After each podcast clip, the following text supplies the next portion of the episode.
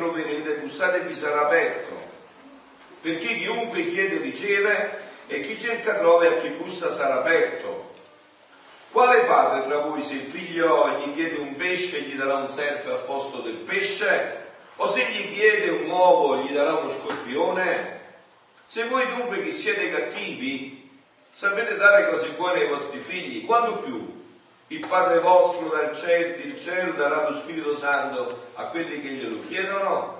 E poi c'è il parallelo di Matteo, no? Capitolo 6. Pregando non sprecate parole come i pagani. Essi credono di, essere, di venire ascoltati a forze di parole. Non siate dunque come loro, perché il Padre vostro sa di quale cose avete bisogno, prima ancora che gliele chiedate. Voi dunque pregate così. Padre nostro che sei nei cieli, sia santificato il tuo nome, venga il tuo regno, sia fatta la tua volontà come in cielo così in terra. Dacci oggi il nostro pane quotidiano e rimetti a noi i nostri debiti come anche noi rimettiamo ai nostri debitori. E non abbandonarci alla tentazione, ma liberaci dal male. E adesso voglio leggere una lettera di eh, Luisa a signor Vincenzo Messina recluso nella casa penale di Favignana Trapani. Tradotto in italiano stava in carcere, no? Hai capito? Quindi Fiat, carissimo in Gesù Cristo, sommamente gratita mi è stata la vostra richiesta del libro della Regina del Cielo. Da carcere vi ho chiesto il libro, no? Pensando che anche nel carcere la mamma celeste viene a fare la sua visita per farvi da madre da maestra, da comportatrice e anche a tenervi la sua dolce compagnia per insegnarvi a vivere di volontà divina e a formare anche nel carcere il regno del divin volere. Perciò, fratello mio, coraggio, fiducia, che avete una mamma celeste che vi ama assai, che non vi lascerà mai, e se l'ascolterete farà della prigione un santuario E se la debolezza umana vi ha condotto in prigione, la sovrana regina viene con la forza della divina volontà per condurvi al cielo e rendervi meno tristi i giorni, cambierebbe scritto eh, i giorni, anzi le pene, le privazioni.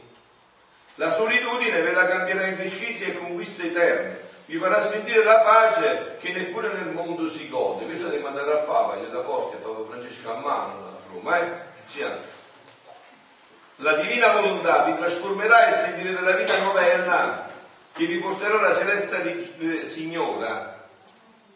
Sappiate che io sono una vostra sorella di prigione. Da più di 50 anni il Fiat Supremo mi ha imprigionato dentro di un letto. Eppure sono contenta, sono felice. Ma chi mi rende felice? La divina volontà che io cerco sempre di fare. Anche voi potete essere felici se fate la divina volontà. Oh, come cambierà le vostre amarezze! Sentirete una vera forza divina che faciliterà il vostro stato penoso. Non lasciate mai il rosario alla Madre Celeste se potete fare il missionario nelle carceri.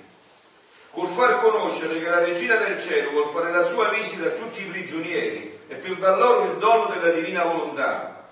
E se avete bisogno quindi avete sentito, eh? Non lasciate mai il rosario alla Madre Celeste e se potete fate il missionario nelle carceri per far conoscere che la Regina del Cielo vuole fare la sua vita a tutti i prigionieri per dar loro il dono della divina volontà. E per esempio molti di voi potreste pensare di fare una apostolato del genere in carcere per apportare questo dono della divina volontà, no? Sarebbe una cosa molto buona, no? E se avete bisogno di qualche altra copia, non potete pagarla, sono disposto a mandarvela gratis. Vi lascio sotto il manto della Madre Celeste ascoltare le sue lezioni del cielo e convinto sempre mi dico vostra sorella affezionatissima, la piccola figlia della Divina Volontà. E non abbiamo finito, mo finisce che finite già all'inizio, dice qua il padre adesso ci fa finire già all'inizio. Volume 14, 6, 10, 1922. Riscontra quante vite di santi vuoi o libri di dottrine. In nessuno troverai i prodigi del mio volere operante nella creatura e la creatura operante nel mio. Al più troverai la rassegnazione, l'unione dei voleri, ma il volere divino operante in essa ed essa nel mio, in nessuno lo troverai. Ciò significa che non è raggiunto il tempo in cui la mia bontà doveva chiamare la creatura a vivere in questo stato sublime. Udite, udite. Anche lo stesso modo come ti faccio pregare non si riscontra in nessun altro. È italiano, è facile, vero? Quindi in nessun altro. Cioè vuol dire che San Pio, San Francesco, Sant'Antonio non conoscevano questo modo di pregare. È italiano, è facilissimo. Nessun altro vuol dire nessun altro. Ma ci entriamo un po' più dentro questo, proprio per questo mese. No? Quindi vi ripeto, eh, dopo aver detto la parola di Dio e dopo eh, ricordarvi che il Catechismo della Chiesa Cattolica, Cattolica, nella quarta sezione, che cosa parla? Solo della preghiera. Eh? È tutto sulla preghiera e commenta precisamente il Padre nostro. No? Quindi riportandoci adesso proprio allo splendore per cui siamo qua, vi ricordo come abbiamo iniziato. Cari figli, pregate in questo mese. Dio mi concede ogni giorno di potervi aiutare con delle grazie per difendervi dal male. Questo è il mio mese.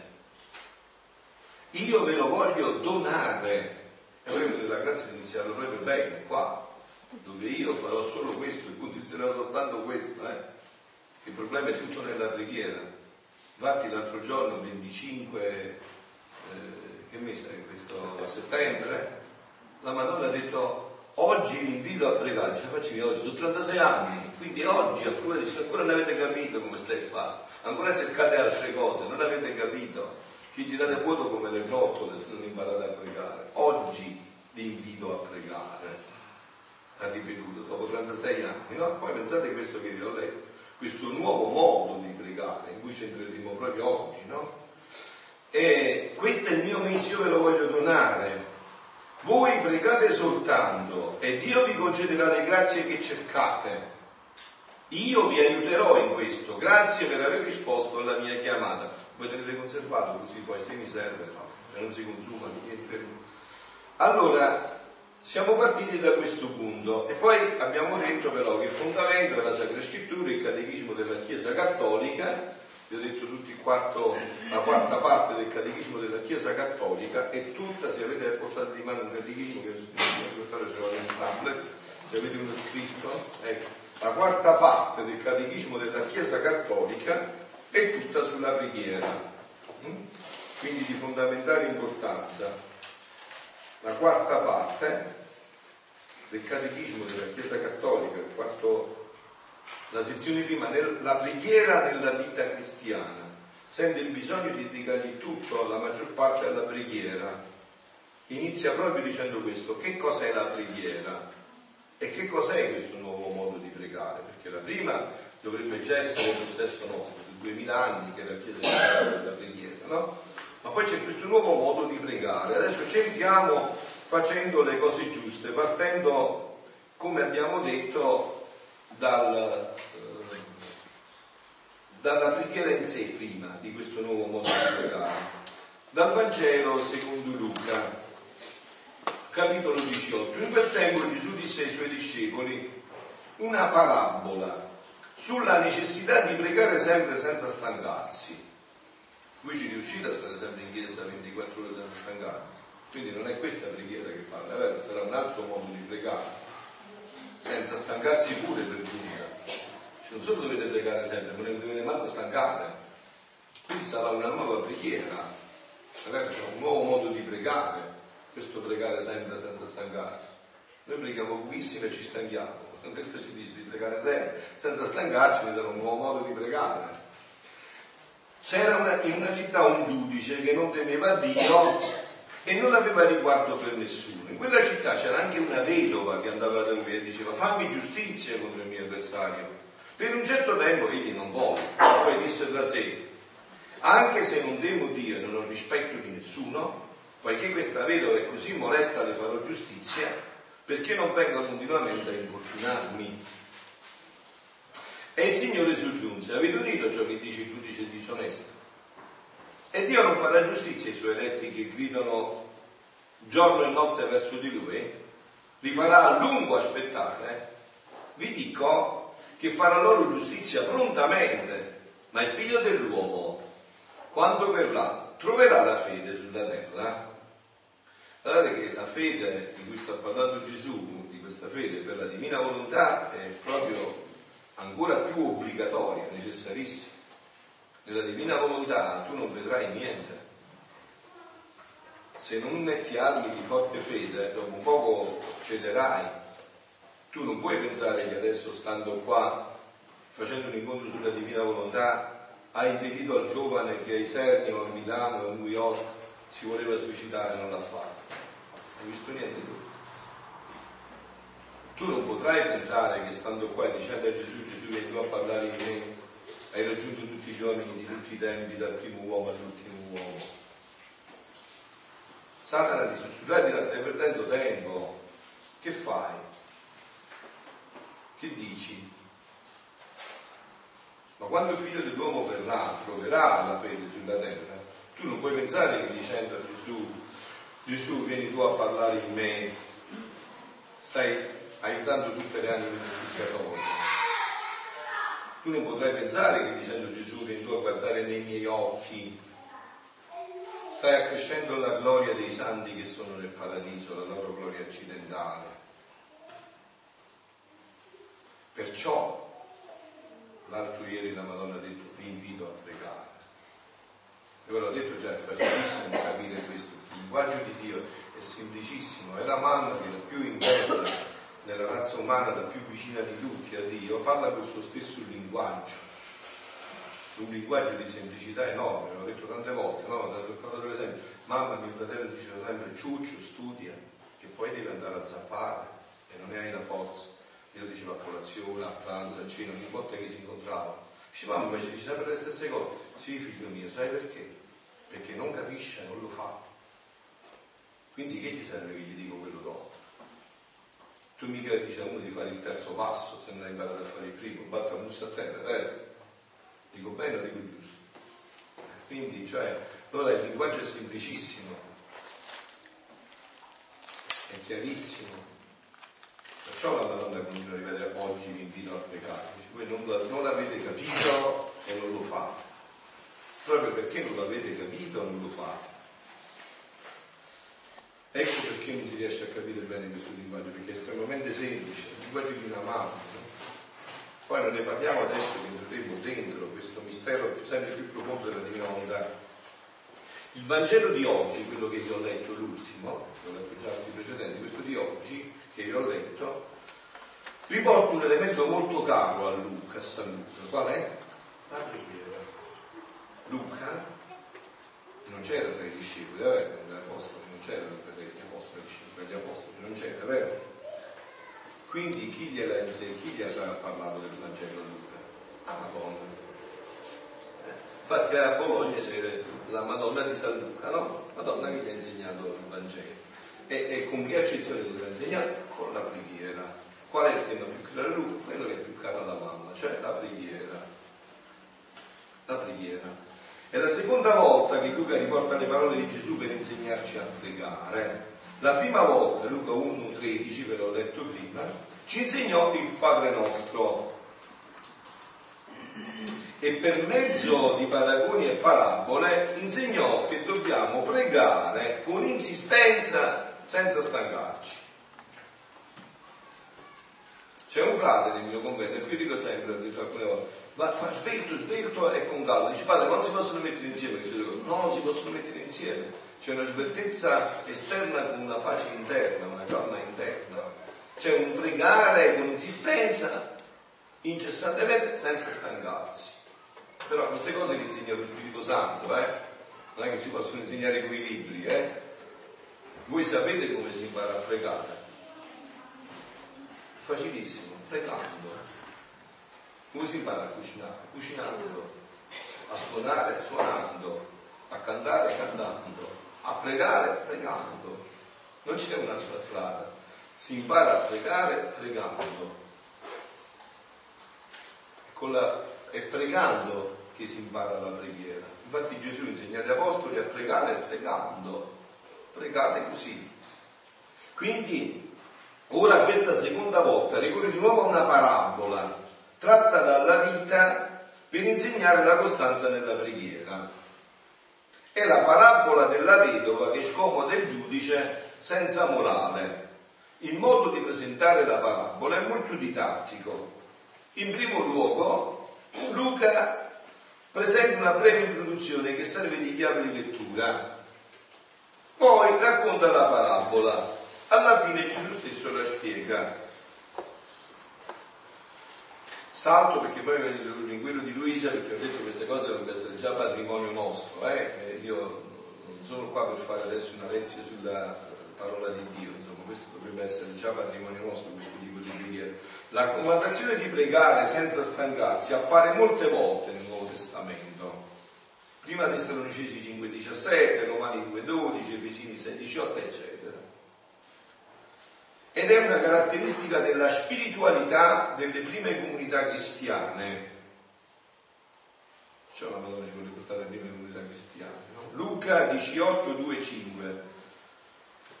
Poi Gesù presenta due personaggi della vita reale, un giudice senza considerazione per Dio e senza considerazione per gli altri e una vedova che lotta per i suoi diritti presso il giudice il semplice fatto di indicare questi due personaggi rivela la coscienza critica che aveva della società del suo tempo. La parabola presenta la gente povera che lotta nel tribunale per ottenere i suoi diritti.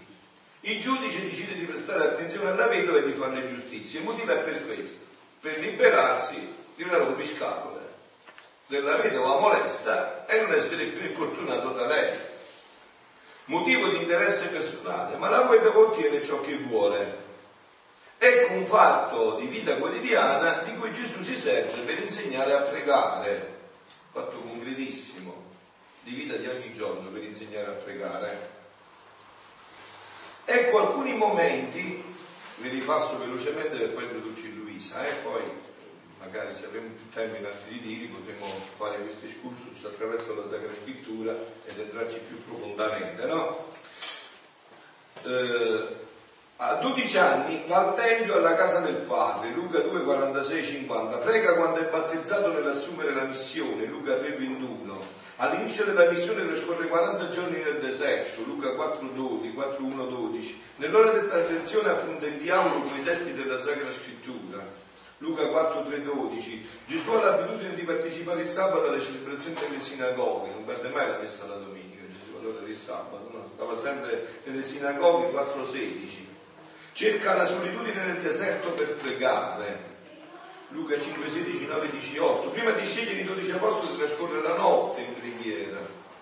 Prega prima dei pasti. Poi se volete i riferimenti, preso tutti del Vangelo. Prega prima della sua passione nell'affrontare la realtà.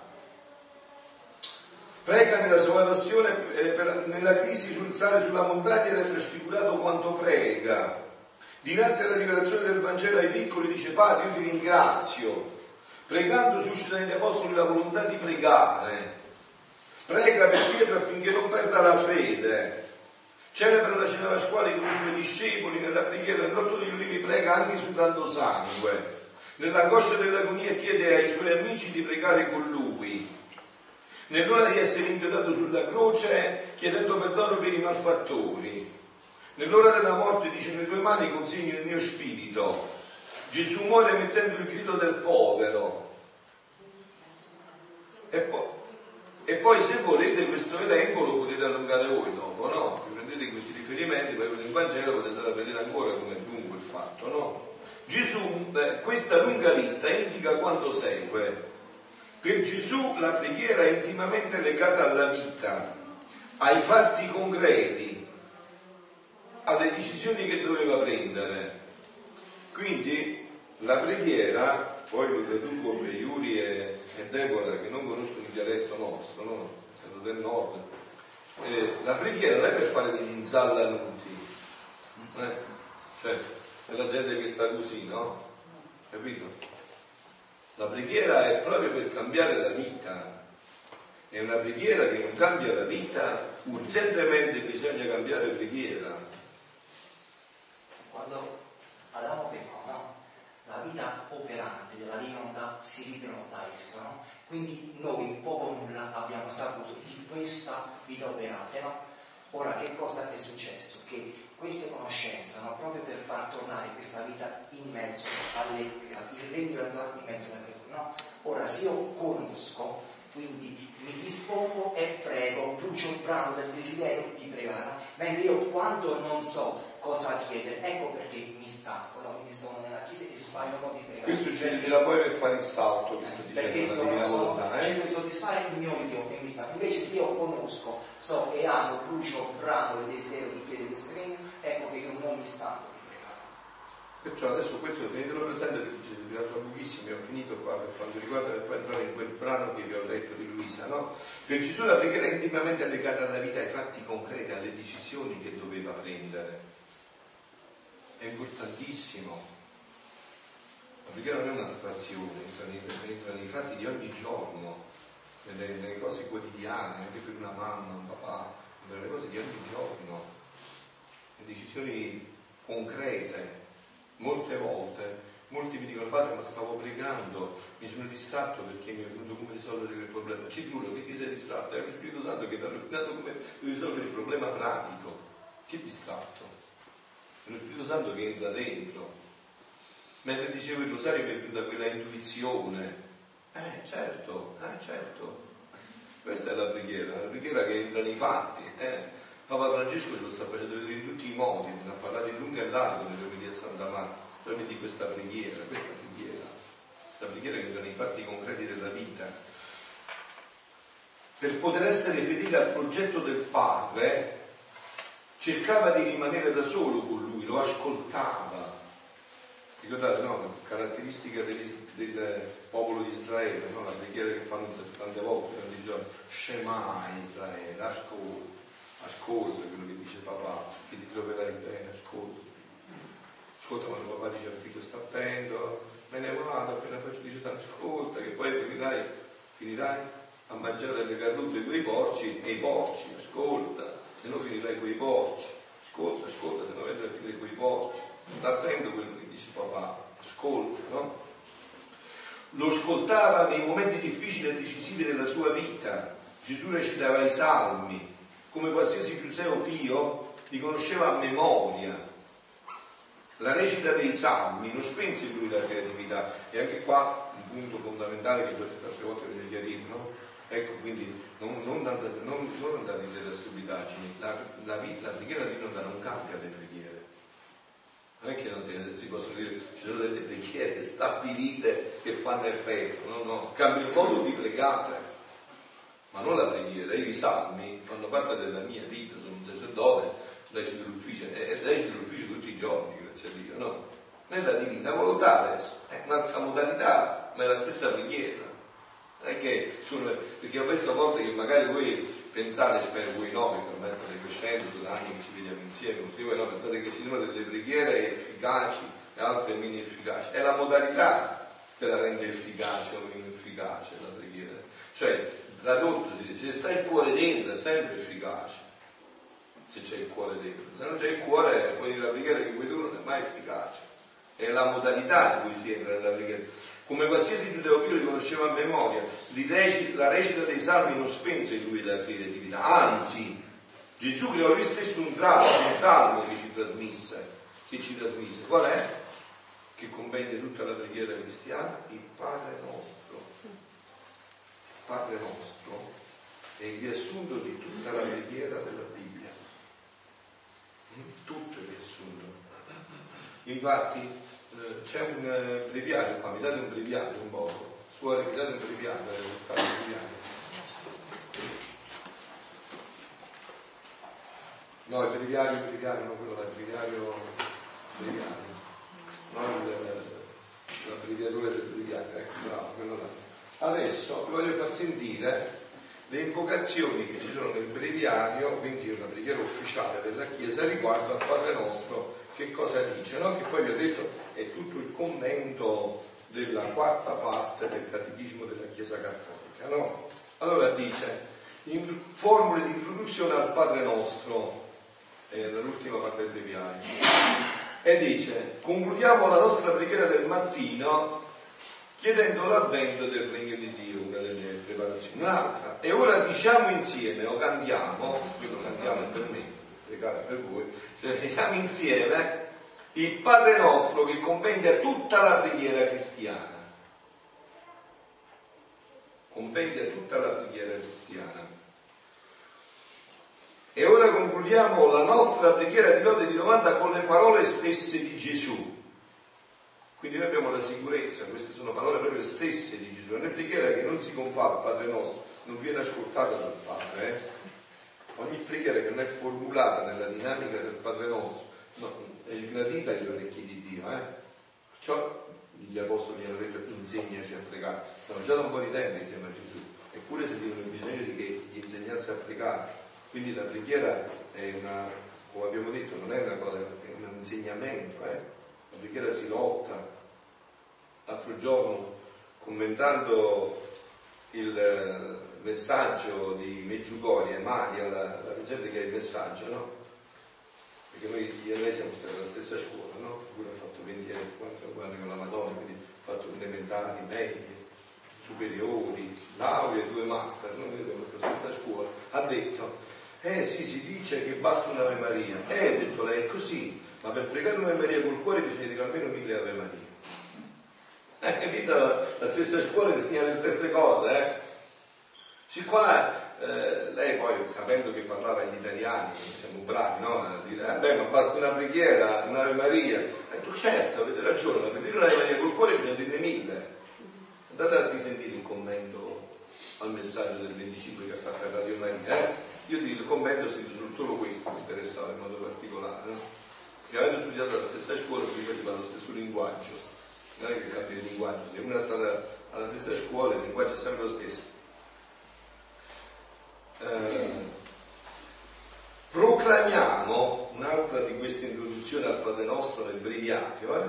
questa è ufficiale della Chiesa, proclamiamo la preghiera che Cristo ci ha lasciato come il modello di ogni preghiera.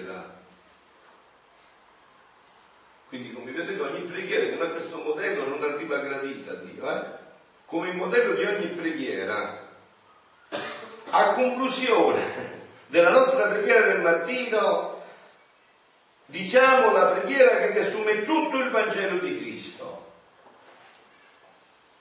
E ancora sentite questa dulcis in punto.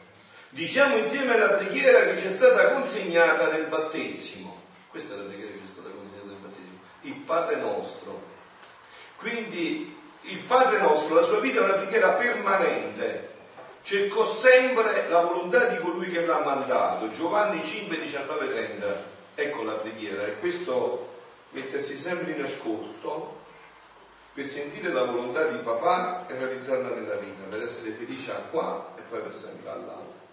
Questa è la preghiera, no? questo stare sempre in questa sintonia, in questa connessione col Padre. A lui si applica ciò che dice il Salmo 109, qua, versetto 4. Io sono preghiera, a lui e a lei. No? Voi sapete che della Madonna la definizione più appropriata quando parla di preghiera è non è che lei prega, è che lei è diventata preghiera. E non è una donna che prega, è una donna che è diventata preghiera, ormai la Madonna, no? Bene, però vi ho detto questo qua poi se eh, avremo tempo, magari nel tempo natalizio che abbiamo più giorni, lo approfondiremo ancora di più attraverso la Sacra Scrittura e il Catechismo della Chiesa Cattolica. Ma adesso entriamo un poco nell'argomento nostro, tenendo presente questo po' di ricchezza che già vi ho accennato, insomma, no? che penso sarebbe sufficiente già per farvi fare gli esercizi eh, di un mese, esercizi spirituali di un mese, soltanto entrando in questa dinamica. No? Ma adesso veniamo a quello che abbiamo letto, che vi rileggo, volume 14, 6, 10, 1922, perché qua c'è il salto infinito adesso, eh? un salto che fino a quello che vi ho detto non si conosceva, tutto il resto è patrimonio della Chiesa, già anche questo sarà patrimonio della Chiesa, ma per il momento ancora non è conosciuto. No? E riscontra quante vite di santi vuoi, dice Gesù a Luisa, perché il momento è questo, Luisa sta chiedendo a Gesù, Gesù, ma insomma, aspettavi proprio a me? Eh, non ho capito io. Che fai? Mi pigli per fesso? Proprio così gli dice, eh? ma che fai? Mi, mi burli? mi raggiri. Insomma, aspettava a me per dirmi queste cose. Tante eh, santi grandi dell'Antico Testamento del Nuovo Testamento, santi spiritosi hanno fatto miracoli di tutti i tipi, tu adesso, insomma, ancora proprio gli fesso, insomma, viene a dire a me che mi viene a dire quello che non hai detto, insomma. È Gesù che prende sul serio quello che Luisa gli dice perché Gesù è stato uomo, quindi capisce che il problema è serio, cioè veramente un'anima si trova a porre quel problema, ma è possibile insomma che viene a dire a queste cose che non hai detto a San Francesco, non hai detto a profeta Elia, insomma, com'è possibile che tu mi vieni a dire una cosa del genere? E Gesù gli risponde con molta serietà e risponde anche a noi, perché anche noi dovremmo nell'interno muoverci questa domanda, no? Io per esempio, per tutta la mia vita di conversione Padre Pio, a San Pio, è stata una delle prime domande che mi sono posto. Quindi ho sentito parlare di Luisa Piccarretta nei termini entusiasti con cui ne parla chi veramente l'ha conosciuta. La mia prima reazione è stata una reazione di, di opposizione. Ma questa da dove viene? Cioè c'è San Pio, no, Luisa Piccarretta. Ma che, dici, che dicono questi, questi poveri eretici? Che io cercherò di, dicevo, cercherò di conoscere per contrastarli e dirgli ma siete degli eretici, dove andate? No? Invece mi aspettava là Dio per farmi fare è una ricerca vera quella che dobbiamo fare, no? Quindi dice riscontra quante vite di santi vuoi.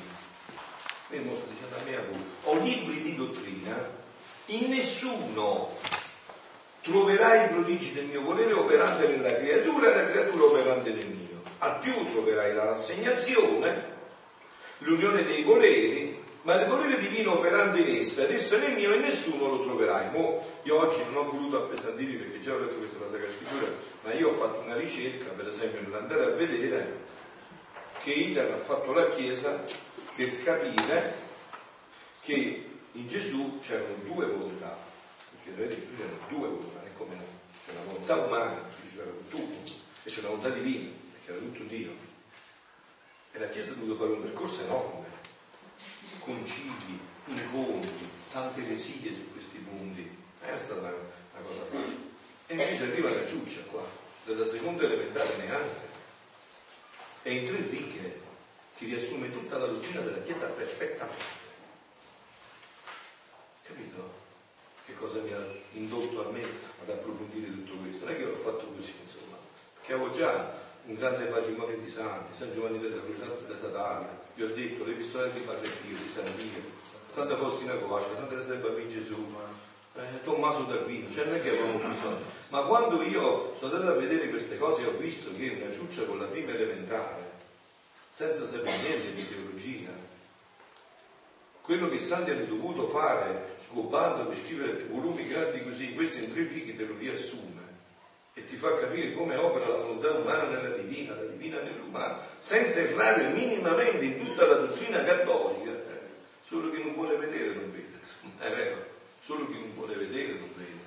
Se voi lo fate con accuratezza, come l'ho fatto io, insomma, è solo chi non vuole vedere non vede. Quindi le parole di Gesù sono per noi, no? Non sono solo per Luisa Riscontra quanti libri di Sant'Iguero libri di dottrina, nessuno troverà i prodigi del mio volere operante nella creatura e la creatura operante nel mio. A più troverai la rassegnazione, l'unione dei voleri, e questo per esempio è tutto patrimonio della Chiesa, Alfonso Maria di Liguori ha scritto un libricino stupendo, conformità alla volontà divina, seguendo la legge Santa Faustina, tutti i santi sono sempre appassionati, tutto sempre finiva nella volontà di Dio, ma in questo senso rassegnazione, unione dei voleri, questo c'è tutto nel patrimonio della Chiesa, eh? tutto ormai acquisito, è il fondamento poi di tutte le santità, vi ho detto tante volte, non si fa il paradiso, non si diventa santi, se non si fa la volontà di Dio. Eh? Tutti gli strumenti, i mezzi, la preghiera, la penitenza, le opere di carità, ci devono servire a fare la volontà di Dio. È quello che è il biglietto d'ingresso nel paradiso.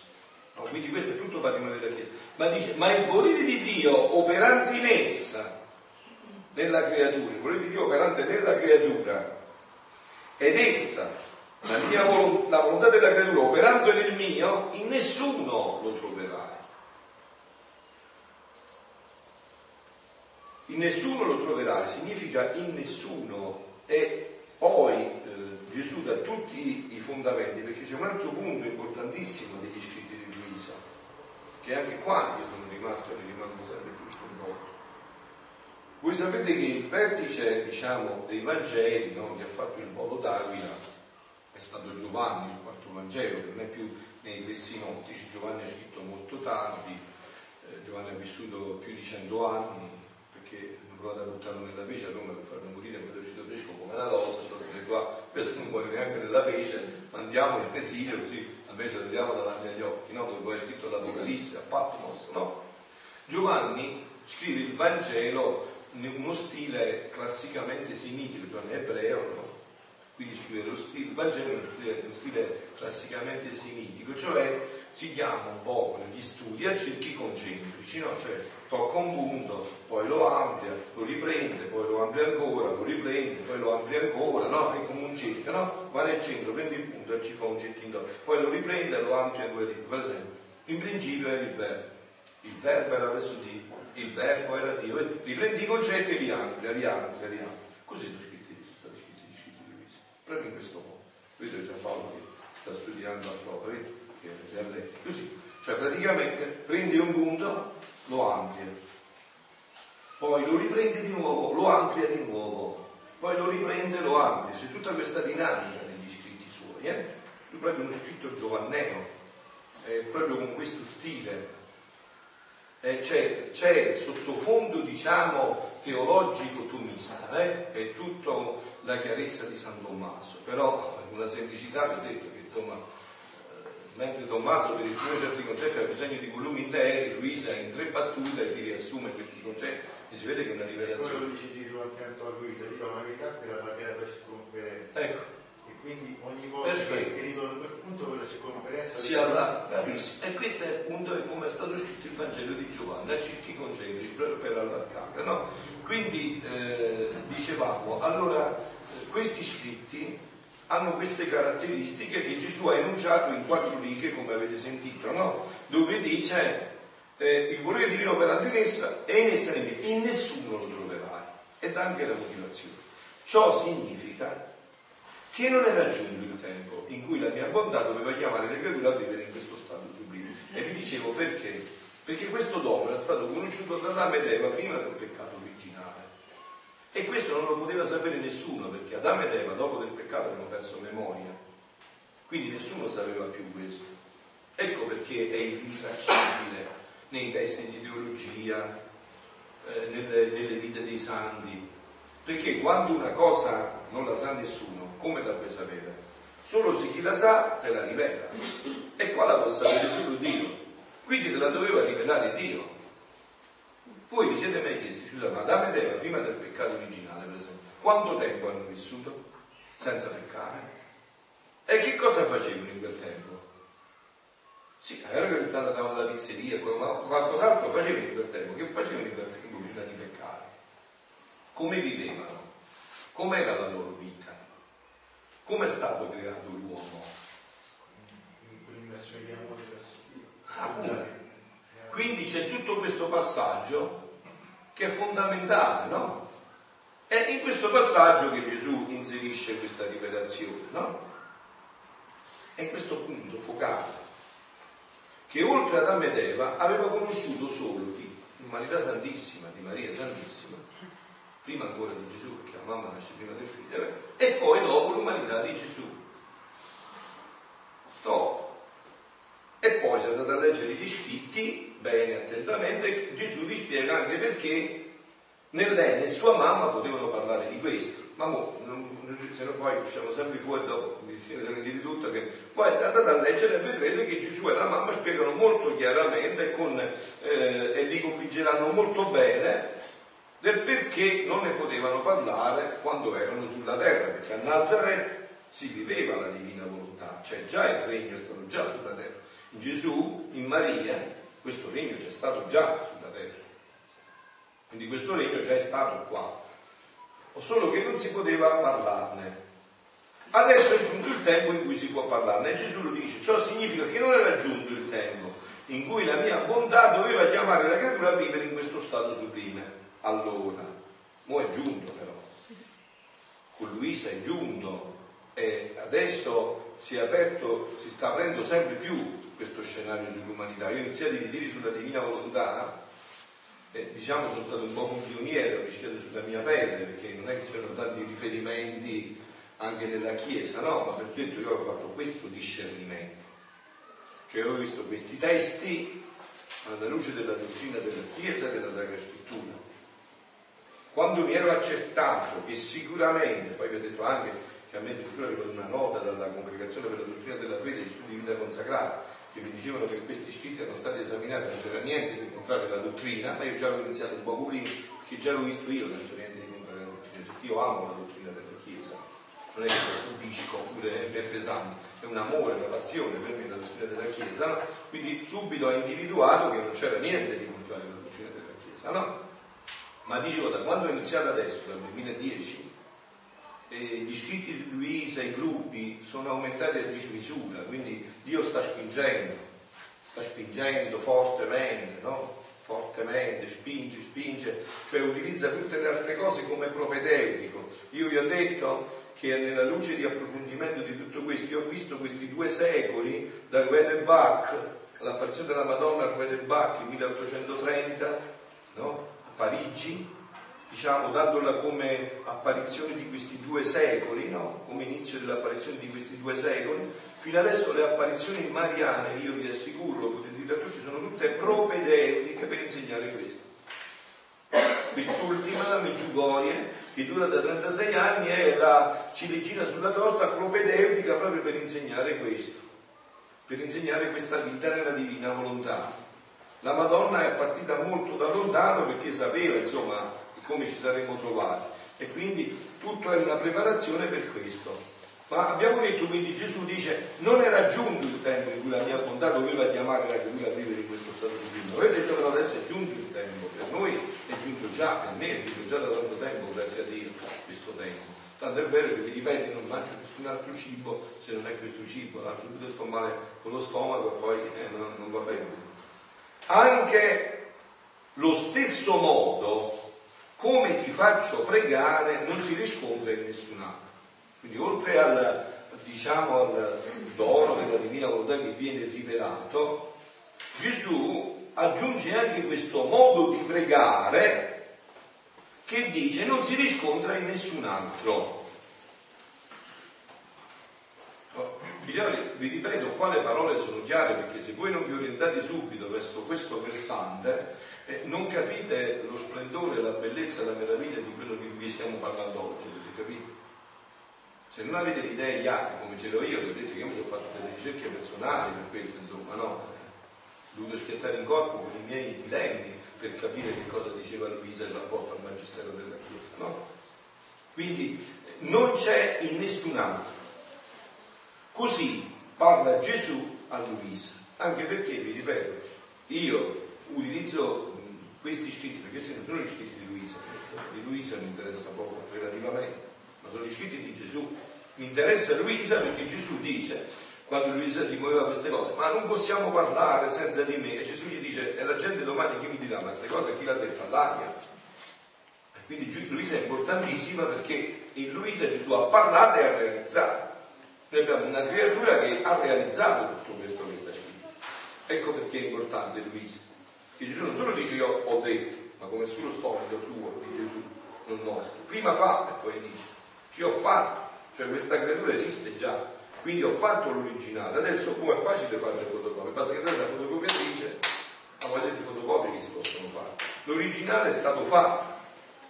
E qua c'è un altro punto di fondamentale importanza che dovrebbero essere tutti stimoli vostri poi per andarli a approfondire nel, nel magistero della Chiesa c'è il cosiddetto corpo mistico in questo punto che vi ho detto, che non è l'insalata mista, quella si fa da casa, il corpo mistico è una cosa eh, di fondamentale importanza, cioè nella Chiesa noi siamo uno e l'altro intimamente uniti, molto più, tu dici vuoi tanto bene il tuo fratello di sangue, è vero? Il fratello che ti ha fatto la stessa mamma, ma quello è molto relativo.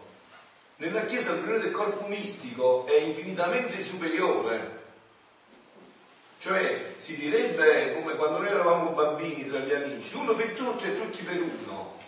Capito? Cioè è un corpo mistico, nel senso che Gesù, rivelandolo a una creatura della razza umana, non è che ha scelto solo quella perché ha prediletto, ha scelto la razza umana, ha prediletto la razza umana. Cioè quello che dice, sta dicendo Gesù a Luisa, l'ha detto a me, l'ha detto a Deborah, l'ha detto a te, l'ha detto a tutti. Cioè Luisa non è che eh, un'eccezione e allora dice vabbè questo riguarda la vita no no questo è nel corpo mistico il corpo mistico eh, proprio si chiama corpo perché è un'immagine del corpo no? faccio un'immagine una, una, vi do un esempio no? io vengo fuori e dico Giampaolo vieni con me fuori che ti devo tirare una pietra in fronte eh?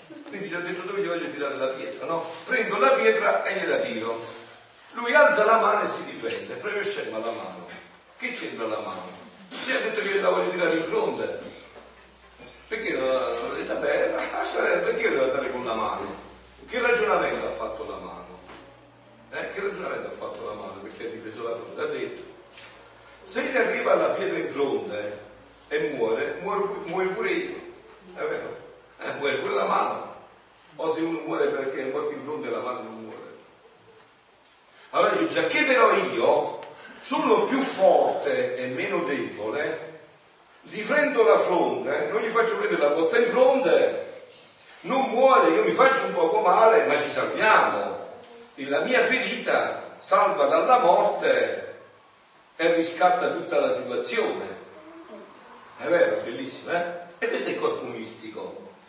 Cioè il corpo mistico è adesso un uomo che sta pregando nella foresta dell'Amazzonia e non lo sa nessuno, neanche lui bene sa quello che sta facendo, nel senso che anche lui lo tiene nascosto a se stesso, sta facendo bene a tutti gli uomini che stanno sulla faccia, tutti, tutti, tutti gli uomini. Un uomo che sta facendo un peccato al polo nord e neanche lui lo fa così nascosto che solo lui lo vede, sta danneggiando tutti gli uomini perché noi siamo intimamente uniti l'uno con l'altro, intimamente uniti. In questo vedete l'accezione, perché ogni Papa ha le sue caratteristiche, in questo vedete l'accezione di Papa Francesco. In quello che fa Papa Francesco ci sono tutti questi concetti teologici, avete capito? Una cosa tanto fare, no? Sono questi concetti. Tutto questo, no? C'è un corpo mistico in cui siamo uniti insieme e questo entra in maniera fortissima negli scritti di Luisa, dove Gesù, facendo Luisa, ha fatto la razza umana, cioè ha introdotto, ha reintrodotto, ha riportato tutta l'umanità in questo disegno originale attraverso Luisa Riccarretta. Poi se andate a leggere gli scritti sapete anche perché ha scelto Luisa, perché era la più piccola, la più, la più la niente è appunto il niente, perché nella, nella divinità c'è manco più l'unità, c'è il niente, e il niente è riversato il tutto. Solo che però dovreste fare un poco, perché questo lo dovreste fare già qui, dovreste pregare un po' che il tempo passa più lentamente. Se Giosuè c'è riuscito, appunto, in Dio non c'è tempo, fermare il tempo. Sì. No, aspetta un minuto, no, lasciamo alla fine perché se non ci riusciamo più. Scrivete la nota e poi ne parliamo dopo perché, bravo, ne parliamo dopo, ne farò delle domande perché se no già non ho detto niente qua, già c'era un sacco di cose da dire. In che modo, che preghiera è questa? E qual è questo modo? Mm? Acquisiti chiari, domande chiare, risposte chiare. Gesù dice che è un nuovo modo di pregare che non si riscontra in nessun altro, che preghiera è questa? E qual è il modo? Qual è questo modo? In che modo può essere una realtà e non un'illusione? Oppure essere ridotta a una via pratica? Su quale realtà spirituale si appoggia? A quale condizione è autentica? Qual è la sua origine e qual è la sua finalità? Poi avete una grazia speciale oggi, il primo sabato del mese, come Dio ha scelto voi proprio, il primo sabato del mese, mese mariano per eccellenza, ho detto, iniziamo con Santa Teresa del Bambino Gesù, quindi qua insomma sono fiumani di grazie che Dio ci sta facendo, eh? cercate di gustarvele bene e speriamo che duri ancora per un po' di tempo, perché l'umanità dove sta andando. No? Allora, Occorre dire innanzitutto che la testimonianza di Luisa nei suoi scritti e degli insegnamenti che dà il Signore, l'ho detto già questo ma lo ripeto, non riguardano soltanto lei, ma tutti. Anche questo è importante, che quando voi leggete gli scritti di Luisa non pensate a Luisa solo, ma pensate a voi. Gesù sta parlando a me, proprio a me, personalmente a me. Quando Gesù dice figlia mia, eh, non è che fa chi figlia e chi figliastri, no? È vero? Cioè, figlia mia è riferita a me, a mio figlio veramente, a voi figlie. Figlio mio, figlia mia è riferita a me personalmente, no? Quindi non riguardo solo lei, ma tutti, sono per tutti. Avvertiremo percorrendo con molti i suoi scritti che dal solito modo di pregare, come sempre, si va passando gradualmente ad un nuovo modo di pregare, quindi non a nuove preghiere. Per esempio, se a me Luisa avesse detto, e vi ho letto un brano che dice proprio l'opposto di questo, no? Se io leggendo i scritti avessi detto che Luisa non pregava più il rosario, non avrei mai accettato questi scritti, perché per me il rosario è la mia preghiera prediletta, dopo della Santa Messa è la preghiera per eccellenza, Invece ho visto che Luisa invece mi diceva di pregare il rosario in un altro modo, non solo, nel, non solo non nel modo umano, ma nel modo divino, facendo giri nella divina volontà col rosario. Quindi, come diceva prima, ripeti un po' il concetto di prima per piacere. Quando ho partito sì, nella preghiera, ripeti quel concetto che stavi dicendo la vita operante della divinità si è ritirata quindi noi un po' con abbiamo saputo Chiesa, no? quindi queste conoscenze faranno ritornare questa vita operante in mezzo alle creature. Quindi io conosco. Aspettate, scusate, riuscite a capire linguaggio, perché molti di voi questa vita operante, cioè questa vita divina che operava dentro eh, Adamo ed Eva, già che loro l'hanno rifiutata, lei che è molto umile, non sfonda mai le porte, entra sempre in un delirio e si è ritirata. Ok, volete fare voi senza di me? Perfetto. sperimentate che cosa succederà nel fare senza di me. Se mangerai di quell'albero, sicuramente morirai. Era stato pure avvisato. Si dice da voi, come avvisato? Tutto salvato. Era stato pure avvisato. Ma lui ha voluto sperimentare, e quindi si è ritirato. Continua. Quindi io inizio a conoscere no?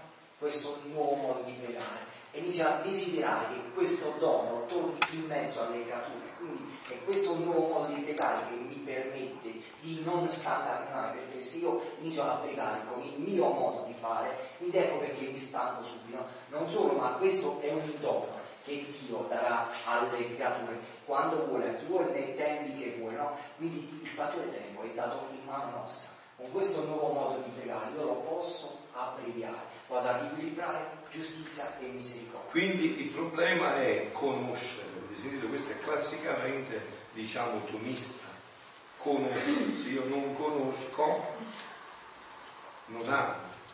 Vero Caterina, ti sei di Giulio, Giulio perché l'hai conosciuta, ti sei innamorato. Non saresti innamorato senza conoscere. Quindi conoscere è fondamentale.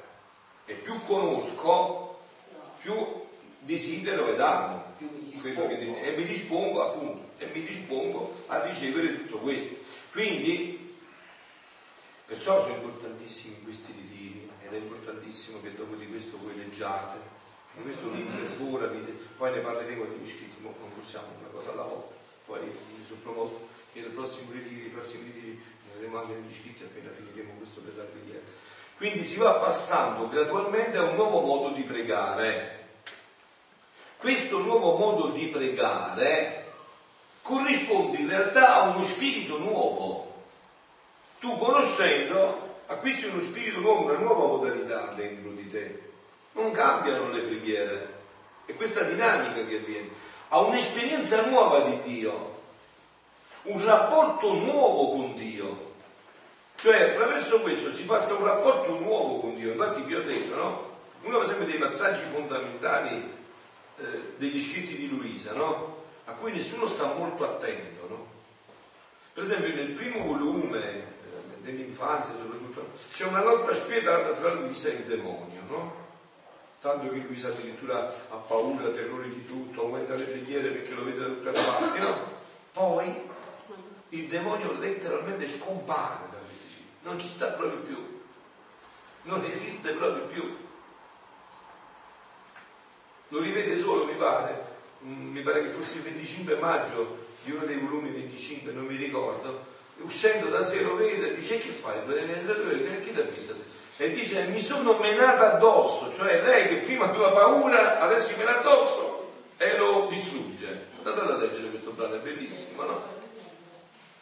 Trovate la parola menare che dialetto pugliese, la mettete in cercare, no? Eh, sprocellare, menare e vedete che troverete dov'è il testo, no? E quindi non c'è più perché è tutta una modalità nuova che si è instaurata con Dio, no? Cioè, nell'Eden terrestre il demonio ebbe accesso, ma nell'Eden divino il demonio, il demonio non ha accesso perché Gesù è tanto rapore per questi scritti, no? Perché se permissi al demonio di venire a tentare nel deserto è per debilitarlo. Quindi se ho permesso a demoni di tentarmi ad Adamo nel giardino terrestre, non lo permetterò questi, nelle nuove, nelle invito. Sono le parole proprio degli scritti queste. Eh? Allora, quindi, questo nuovo modo di pregare corrisponde in realtà a uno spirito nuovo, a un'esperienza nuova di Dio, a un rapporto nuovo con Dio. Infatti in questi scritti non c'è nulla di una minaccia, eh? è tutto un soprassalto di amore proprio per non più quello dei servi con il Signore, ma quello di figli. Capite perché entrando nella sua volontà, per esempio, cambia, io sono esperto in questo perché sono bravissimo a cantare, sentito. Perché ridete? Ah, ho capito perché ridete allora. Ah, ecco per esempio anche i canti entrano in una nuova dinamica, non puoi più cantare da schiavo, voglio, perdonami, danni, ma da figlio. Cioè il figlio in una casa è diverso dal, dall'operaio? Se entra un operaio in una casa, è vero, c'è il padrone della casa che mi ho fame, mi dai un po' di pane, ho sede, mi dai un bicchiere d'acqua. Invece il che fa? Entra, apre il mobile, bravo, prende, no? È casa sua, apre il mobile, si prende il pane, ci spalma la Nutella, eh, eh, prende la Coca-Cola e eh, va bene. Cioè figlio, è diverso il rapporto del figlio da quello dello schiavo. E quindi appunto, e quindi quello del padre, e quindi anche tutto questo entra in tutta una modalità di rapporto con lui. Tu senti a volte, quando c'è il rapporto di figlio, e infatti il figlio, come voi avete sentito mai Gesù che dice, Signore, ti prego, come dice? Papà, quello che fa papà, io sto sempre in ascolto di papà. E quando voi pregate dite Signore, no? Mi dice papà. Anzi, il termine che usa veramente quello è aramaico, o mm, ebraico, aramaico, abba. Abba è quella parola che i bambini piccolini erano di papà, babbo, papà, che non c'è qualcosa che può interrompere il termine, no? Abba, papà, come ma, mamma, no? Voi sapete a questo proposito, no? Qual è l'ultima parola con cui Gesù muore sulla croce? State a leggere il Vangelo. C'è un grido che nessuno non riesce a interpretare. Qual è? Ma, mamma. Così muore Gesù. Dicendo mamma, dopo che ha abbandonato il suo spirito. No? È meraviglioso questo. Cioè, ma, mamma. L'ultima parola è proprio questa mamma. Quella che a noi sta più cara di tutto, no? Mamma. E allora quindi entra questo spirito nuovo, eh? entra questa dinamica nuova, non si tratta di una cosa tanto per fare, è un cammino, più leggi, più fai questi ritiri, più li introduci, più cerchi di approfondire, più cambia dentro la dinamica, no?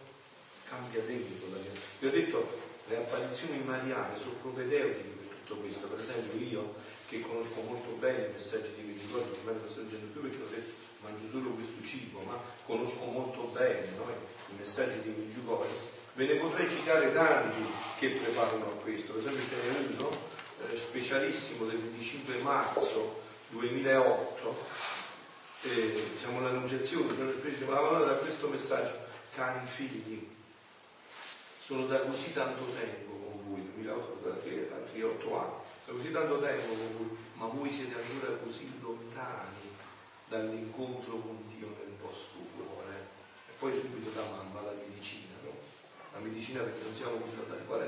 Perciò pregate, pregate tutto il tempo possibile e adorate il mio figlio Gesù nel santissimo sacramento dell'altare.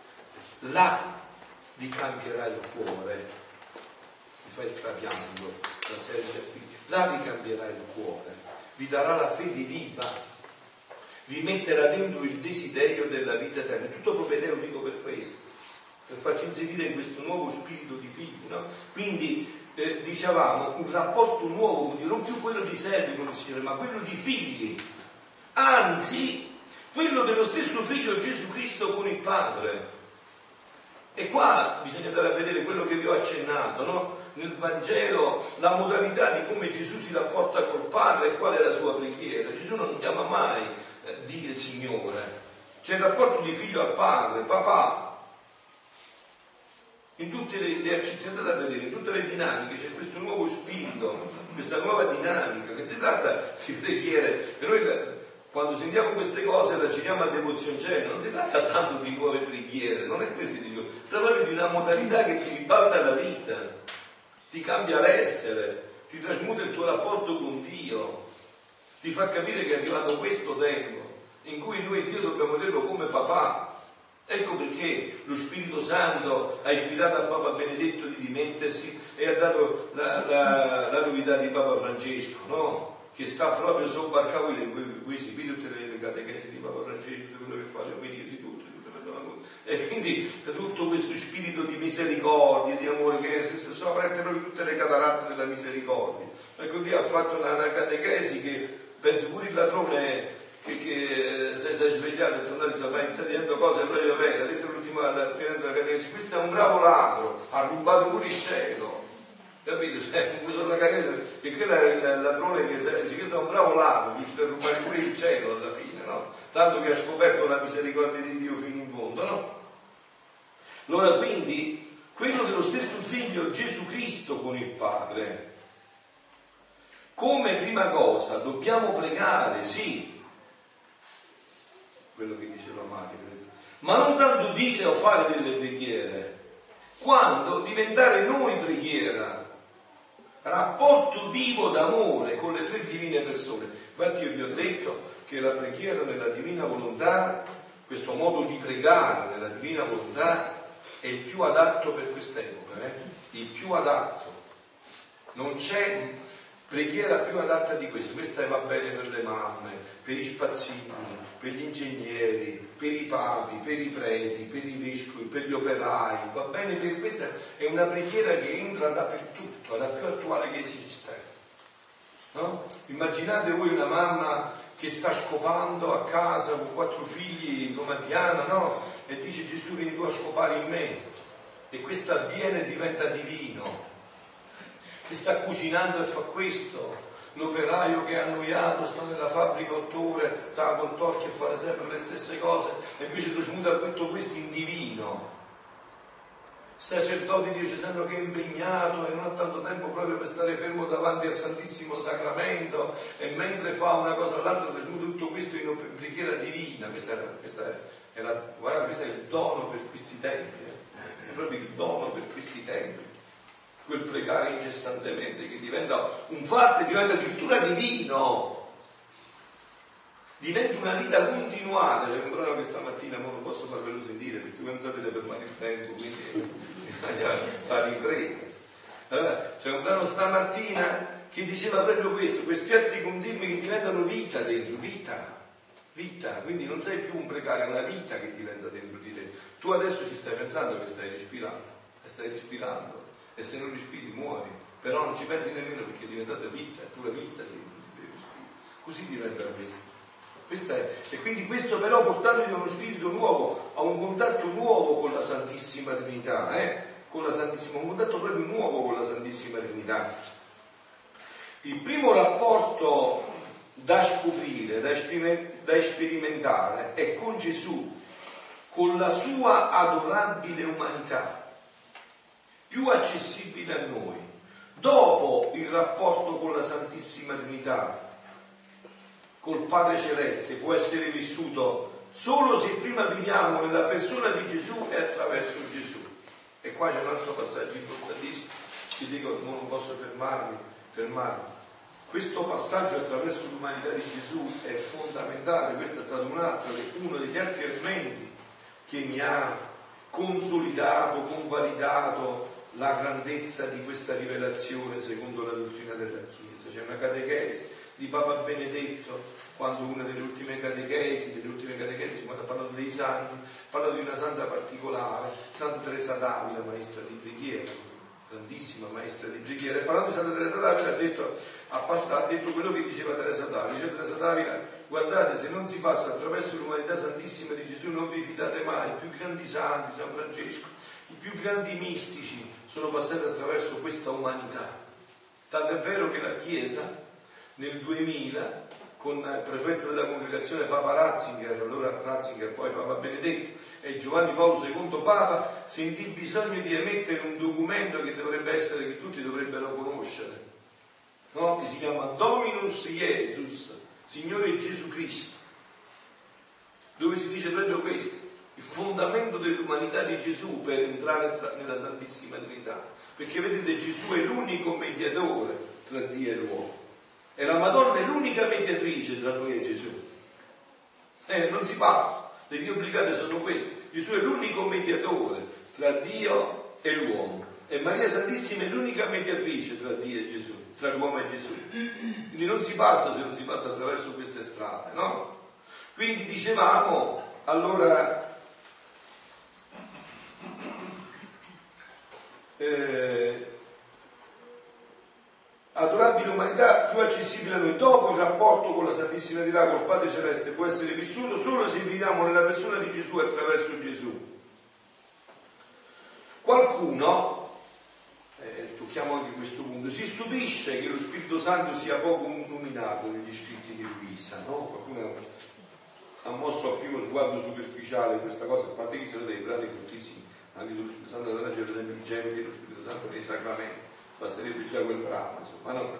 Ma qualcuno lo spiega dicendo che sotto la parola divin volere, ma voi avete presente divina volontà e divin volere, che cosa significa? È come il cuore e il palpito. Il cuore è la divina volontà e il palpito è il divin volere, è il cuore in azione. No? Cuore è la divina volontà, il palpito del cuore è il divin volere. Ci può stare il palpito senza il cuore e il cuore senza il palpito. Quindi questa è la divina volontà e il divin volere. No? Non è la macchina e il motore. Oppure tra la macchina e il motore, no? Quindi, cioè la macchina la ma il motore, oppure no, tra il motore e messa, la messa in moto del motore, no? Il motore è il motore, vabbè, ma non cammini se non lo metti in moto e vai, no? Quindi praticamente alcuni dicono il divin volere, eh, si spiega dicendo la parola divin volere c'è la realtà della terza divina persona ed è probabile anche questo ma la vera spiegazione credo sia perché la persona dello Spirito Santo, che fa lo Spirito Santo nella Santissima Trinità? Si riposa, no? appunto, è il rapporto d'amore tra padre e figlio. Padre ama tanto se stesso da donarsi completamente al figlio e gli dà tutto se stesso al figlio, perché questo è l'amore vero, dare tutto se stesso, no? dà tutto se stesso al figlio. Il figlio prende questo amore, lo fa tutto suo e pieno di questo amore lo riversa completamente al padre. L'amore che fa da padre al figlio e figlio, eh, dal figlio al padre si chiama Spirito Santo. E questo, tutto questo ci La Santissima Trinità è tutto questo. Ecco perché, vedete, quando si dice in maniera banale, superficiale, crediamo tutti allo stesso Dio, è gravissimo Avete visto che anche adesso Papa Francesco a Assisi che fa? Ognuno pregava nel suo posto, no? Andate a vedere, su segni chiari, no?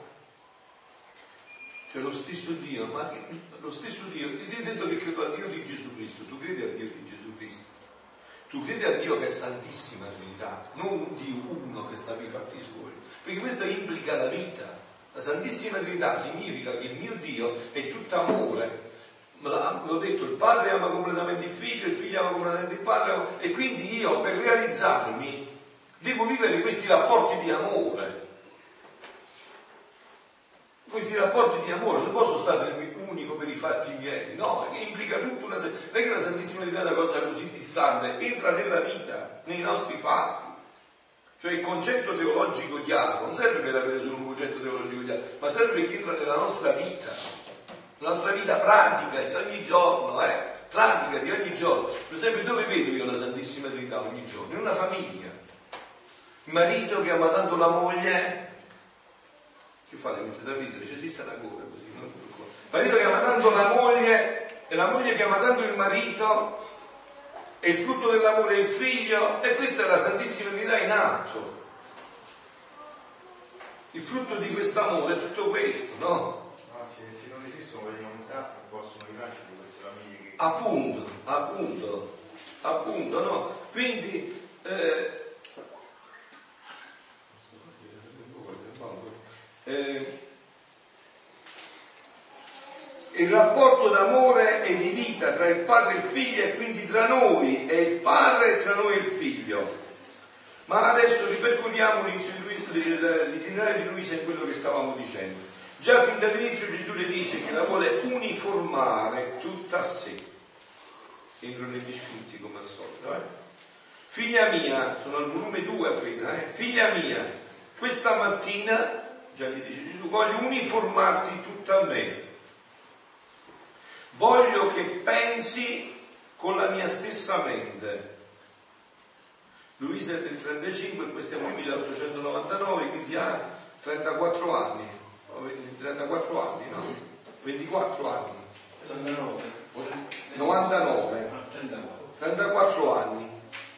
Gli dice, figlia mia, questa mattina, sta già da tanti anni in scuola di Gesù. Figlia mia, questa mattina voglio riformarti tutta a me. Voglio che pensi con la mia stessa mente. che guardi con i miei stessi occhi, che ascolti con le mie stesse orecchie, che parli con la mia stessa lingua, che operi con le mie stesse mani, che cammini con gli stessi miei piedi e che mi ami col mio stesso cuore. È la prima volta che Gesù glielo dice. È quello che abbiamo fatto, è quel fondersi in Gesù. Cioè questo nuovo modo di pregare è una comunione con Gesù come quel che noi abbiamo a mangiare, solo che quella si consuma, questa invece no, si può dare un palpito, un respiro, un sguardo, in qualsiasi momento. È la prima volta che Gesù gli dice, glielo dice, quel fondersi Gesù nella sua santissima umanità. Infatti avete sentito confondere la sua umanità nei miei piedi, nei miei occhi, nella mia bocca, nella mia mente, tutta l'umanità. Tutta l'umanità. Questo concetto verrà ripreso ancora nei volumi 34, 35, dove Gesù farà vedere di là questa mia umanità significa che tu sulla terra mi permetti ancora di vivere. Ecco perché le ore della passione, ho fatto sentire ieri sera, no? La, quella passaggio della lettera a Sant'Annibale Maria di Francia, che gli scrive Luisa, dice queste ore della passione dove si diranno, eh, limiteranno in parti i castighi, perché è Gesù che viene a pregare, è la sua umanità che realmente vive quello, mentre tu vivi quella, quell'ora della passione. Lo vive attraverso te, realmente avviene questo. Quindi è la prima volta che Gesù glielo dice, è quel fondersi in Gesù nella sua santissima umanità di cui Luisa parla più avanti. E ciò che esprime quella preghiera del richiamo alla divina volontà in tutte le nostre azioni. Gesù ti amo, vieni divina volontà a parlare nella mia bocca. Gesù ti amo, vieni divina volontà a guardare nei miei occhi. Gesù ti amo, vieni divina volontà a camminare nei miei passi. Gesù ti amo, vieni divina volontà a pensare nella mia mente. E questo continuo no, che porta a questa dinamica Così Luisa è diventata preghiera. Questo continua veramente. Infatti, in quel commento che vi ho detto di Maria, che vi ho detto questo è tutto propedeutico per la divina volontà, Maria la leggende che insomma adesso 36 anni che è quella della Madonna, eh, bisogna capire che quello che dice è tutto di questa scuola, non ha detto all'inizio noi avevamo, dice, imparato molto bene la preghiera del pellegrino russo. La conoscete preghiera del pellegrino russo? Che si fa con la respirazione, no? Gesù abbi pietà di me, peccatore. Gesù abbi pietà di me, peccatore. Questa è la preghiera. Invece la realtà che c'è stato infinito, no? Gesù ti amo, vieni di lontà a guardare i miei occhi. Gesù vieni di lontà a pensare alla mia mente. Diventa un routine, non ha visto? Così lui si è diventato e la preghiera è diventata la sua stessa natura. Quindi non è una favola quel pregare incessantemente, eppure senza stancare, è una realtà. È una realtà questo pregare incessantemente senza stancare. Quindi è diventata la sua stessa natura. Vedremo come la preghiera, da essere un compito da fare, è passata a essere una vita da vivere. E se voi andate a leggere adesso guardo il risultato, eh? quando avete questo momento, andate a leggere i messaggi della Madonna sulla preghiera con giù e vedete come la Madonna cerca sempre di spingere verso questo passaggio, da una preghiera come compito a una preghiera come vita, da una preghiera che stanca una preghiera che invece non ti stanchi mai di pregare e che entra nella vita come il respiro. Quindi eh, la preghiera da essere un compito da fare è passata una vita da vivere. Quale vita? Quale vita? La vita interiore stessa di Gesù. Ecco perché Gesù, Luisa, faceva le 24 ore della passione tutti i giorni, perché è questa vita interiore di Gesù, che diventava la sua vita, diventava la sua vita. All'inizio è pregare insieme a Gesù, facendo con lui per esempio diversi atti di riparazione e di lode, contemplando come lui prega. Così il 5.1 1901, no? Lo fa camminare, come stiamo facendo noi, no? I facevi ritiri spirituali ogni giorno, no? una volta al mese, due, ogni giorno. i ritiri spirituali per tutto questo. Ne troviamo tanti esempi nei quali Luisa segue uno schema abituale percorrere varie facoltà, i sensi, le membra dell'uomo. Su questo schema se ne intreccia un altro, quello dell'intenzione di lodare, ringraziare, riparare, amare, eccetera. Avete capito? Signore, andate a vedere gli scritti anche da questo punto di vista, così cresce anche la nostra vita di preghiera. No? Prima quindi c'è uno schema in cui Gesù dice eh, fondo la mia mente, le mie mani, le tue mani, i miei sensi, i miei occhi, eh, ok, poi su questo schema ne intreccio un altro e dice lo faccio, eh, ti adoro per tutti, ti benedico per tutti, ti ringrazio per tutti, ti lodo per tutti, ti riparo per tutti. Più avanti aggiunge un terzo schema, quello di ripercorrere ogni tipo di offesa al Signore è il debito da parte delle creature per offrirgli l'alto opposto e soddisfare così la giustizia. Questo è quello che gli insegna Gesù, che ci insegna Gesù. E quindi vedete che poi come ti stanchi di pregare? Che ti stanchi? Che diventa una meraviglia di tutto quello da fare. È significativo quando dice il 2 agosto 1902 al volume 4, la divinità dirigeva, in qui sto servendo di un, di un uh, estratto di Pablo, padre Pablo, eh? la divinità dirigeva in tutto l'umanità di Gesù. E siccome la divinità in un medesimo istante può fare quanti atti vuol fare in tutto, in tutto il periodo della vita, ora essendo che nell'umanità di Gesù Cristo operava la divinità, comprendevo con chiarezza che Gesù benedetto in tutto il corso della sua vita rifaceva per tutti in generale e per ciascuno distintamente tutto ciò che ognuno è obbligato a fare verso Dio. Ma non so se mi spiego, non siete svenuti.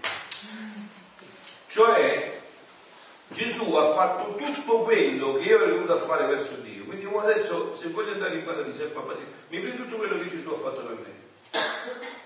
Gesù ha fatto tutto già, quello che dovevo fare.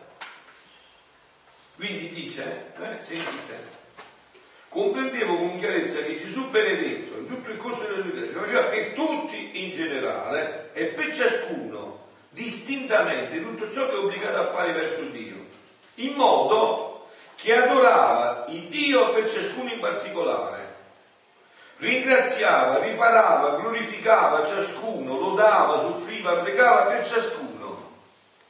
E come se non bastasse, questo l'ha fatto anche la Madonna stesso utilizzo per ognuno di noi.